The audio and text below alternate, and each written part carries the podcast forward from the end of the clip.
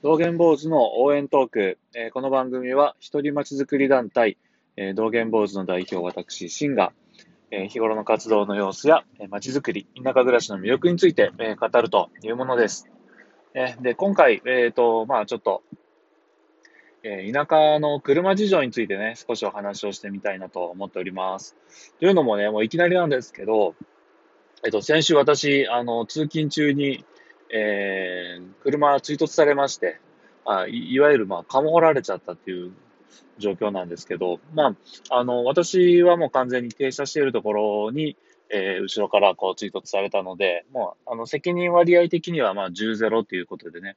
あの、車の修理代全額出ますし、で、まあ、あと私、ストレートネックで、こう、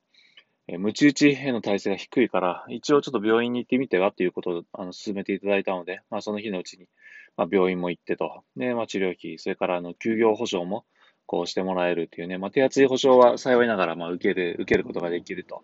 いう状況だったんですけど、まあ、なんせ車行かれちゃったんでですね、もうあのその日のうちにまあ車工場入っちゃって、で、今はあのレンタカーをちょっとこう保険で借りてもらって、で、それで、こう、通勤をしていると。いうことになるんですよ。なので、まあ、あのね、こう、使い慣れた、こう、軽トラの、携帯ホルダーも、あの、使えないですし、で、運転中にね、こう、手で、こう、あの、スマホを、こう、握って操作をするっていうことが、あできないですから、もうこの、こう録音するのもね、もう一回録音ボタンを、こう、信号待ちで押したら、もう12分取りっぱなし、であと編集みたいな、こう、ちょっと面倒な手順になっちゃうんですけれども、まあ、これは言い方、致し方ないかなというわけで。で、そうして、まあ、こう、ちょっと修理いつなるのかなと思って、こう、待ってたんですけど、結局ね、あのーちょっと先週末に衝撃の、こう、報告をいただいて、実は、その、軽トラの修理代、えー思った以上にね、荷台とかがこう完全にガーンって歪んじゃってるっていうことで、えーもう極端に言うともう、あの、運転席から後ろはもう全特会みたいな、こう状況らしいんですよ。で、あの、もう後輪から、その、トランスミッションっていうか、あの、駆動系とかから、全部こう、変え、変えちゃわないといけないということで、そうするとね、もう40万から50万ぐらいの修理費用になりますよっていうことなんです。で、まあ結局それ全部、相手の保険から出るから、まあ、あの、ただで、まあ、後ろが全部、そっくり新しくなって帰ってくるっていうこともできるんですが、まあ、あの、車体もそんなに、こう、高額ではない、えー軽トラなので、まあ、結構、こう、こんぐらいの割合修理かかるよっていうことであれば、あの、もう修理しない。で、あの、修理にとかかる同等の現金をもらって、で、乗り換えるための資金にするっていう方もおられますよということでね、あ、そういう方法もあるのかっていうわけで、今ちょっと新しい車のことも検討しています。で、まあ、台風が来る直前にね、一回ちょっとトヨタの、えーディーラーさんにもちょっと行ってみて、で、一台試乗してみたんですけど、これがまあ、すごく男心をくすぐるやつなんですよ。えっ、と、ハイラックスってご存知ですか？あの、ピックアップトラックっていう種類になるんですけど、まあ言ってみれば軽トラの、えー、と4倍の大きさのディーゼルエンジンがついたトラックなんですけど、まあ、ちゃんとボンネットもあって、で、えーダブルキャブかな？あの、前後の、えーシートがあるから、え5人乗れてっていう、えーで、荷台もついててっていうトラックなんですけど、まあ、日本でも、えっ、と、2000年前半ぐらい、2000年代前半ぐらいまでは生産がされていて、で、もうちょっと人気、需要がなくなって、一旦生産が終了したけれども、え4年前に復活したっていう、えーまあ、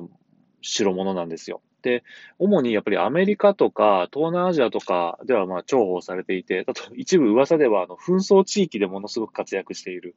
あの、加工してね、その武兵器とかを積むとか、あの、兵士の輸送とかにもすごい威力を発揮するみたいな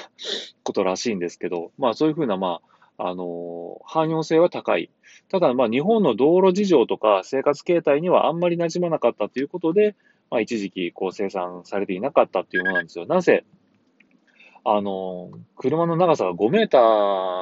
えっ、と、30センチだったかな？ぐらいあるんですね。で、えっ、と、これどのぐらいの大きさかっていうと、あの、ボクシーとかノアとかのあの、ワンボックスカーよりも60センチぐらい、えー前後が長いっていうことになって、こんだけこう尺が長くて、しかも後ろの3分の1ぐらいが荷台っていうね、あのもう、ド迫力な、こう、車体なわけです。で、えっ、ー、と、ナンバーもこう、1ナンバーで、まあ、大型の、大型なんじゃないけど、あの、貨物扱いになるっていうことで、本当にね、もう、あの、日頃、えー、街で見かける乗用車とは一線を画した、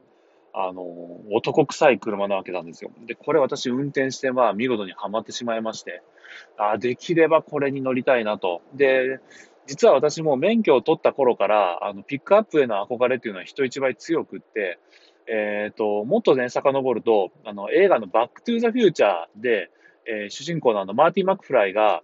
えっ、ー、と、まあ、あの、より良くなったあ将来で買ってもらってる車っていうのが、ピックアップのトラックなんですよ。で、まあもちろんその、良くなる前から、あの、絶対あの 4WD に乗るんだみたいな感じのね、話をこう、彼女にしたりとかしている場面もあったりして、あ、かっこいいなと。で、実際ワーホリやホームステイでオーストラリアとかアメリカに行くと、ガンガン走ってるんですよね。もうそれも規格外にでかいやつが。まあ、あの、後輪が、えー、まあ、合計4本ついてたりするような、ごっついトラックみたいなのが、まあ、日頃のこう生活の足としてでも使われているし、バリバリ仕事でも使われているっていう状況は、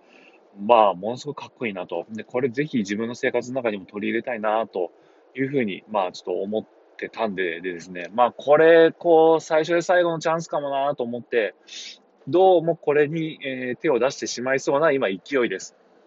ただ、でそれをね、こう今、あの、こういうのを、えー、ちょっと試乗してみたんですよ、最高みたいなのを SNS にアップしたら、思いのほか男性からの反響がすごくて、で特に、あの、パパ友っていうんですかね、私世代か、もうちょっと、もうちょっと上ぐらいの世代が、いや、俺も次これが良かったんよ、みたいな、これ気になっとったんよ、みたいな声が続々来てて、あれ？と、意外とこれピックアップ、こう、興味のある、あの、おじさんらって多いんやな、と。いうことが、まあ、分かりました。で、やっぱりね、こう、そうやって考えてみると、こう、田舎暮らし追求していくと、まあ、ああいったピックアップトラックを、こう、ガンガン乗り回してっていうのは本当に楽しいんじゃないかなと。まあ、キャンプとかに行くのにもすごくいいし、で大きな買い物に行くとかも、あの、あと、まあ、こう、海水浴とかね、山とかに行くのとかも、すごくテンションが上がる車ではあるんですよね。で、これ都会だと、ちょっと取り回しがしづらい、5メーター30あるし、で、背も180センチぐらいあるので、例えば立体駐車場、タワー型の立体駐車場にはまだ入、まず入らないとか、あの、一方通行の細い路地とかに入って、そこでまた、こう曲がったり、こう、向き変えたりとかっていうことになると、もうその度にストレスになるとかね、いうことを考えると、やっぱりこの田舎の、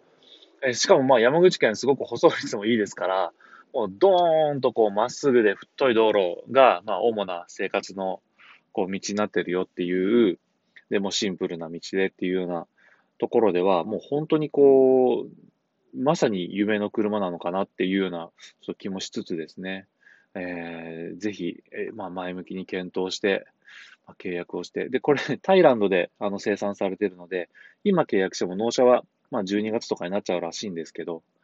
ちょっとこれ、まあ、本当に考えてみたいなと。で、これの楽しさみたいなのもね、どんどん発信していけれたらなというふうに思ってます。というわけでね、まあ、あの、田舎の道路事情、えー、でかいピックアップを乗り回す、乗り回して楽しめるのは田舎だけということをね、ちょっと主張したいなと思いますので、お話しさせていただきました。以上です。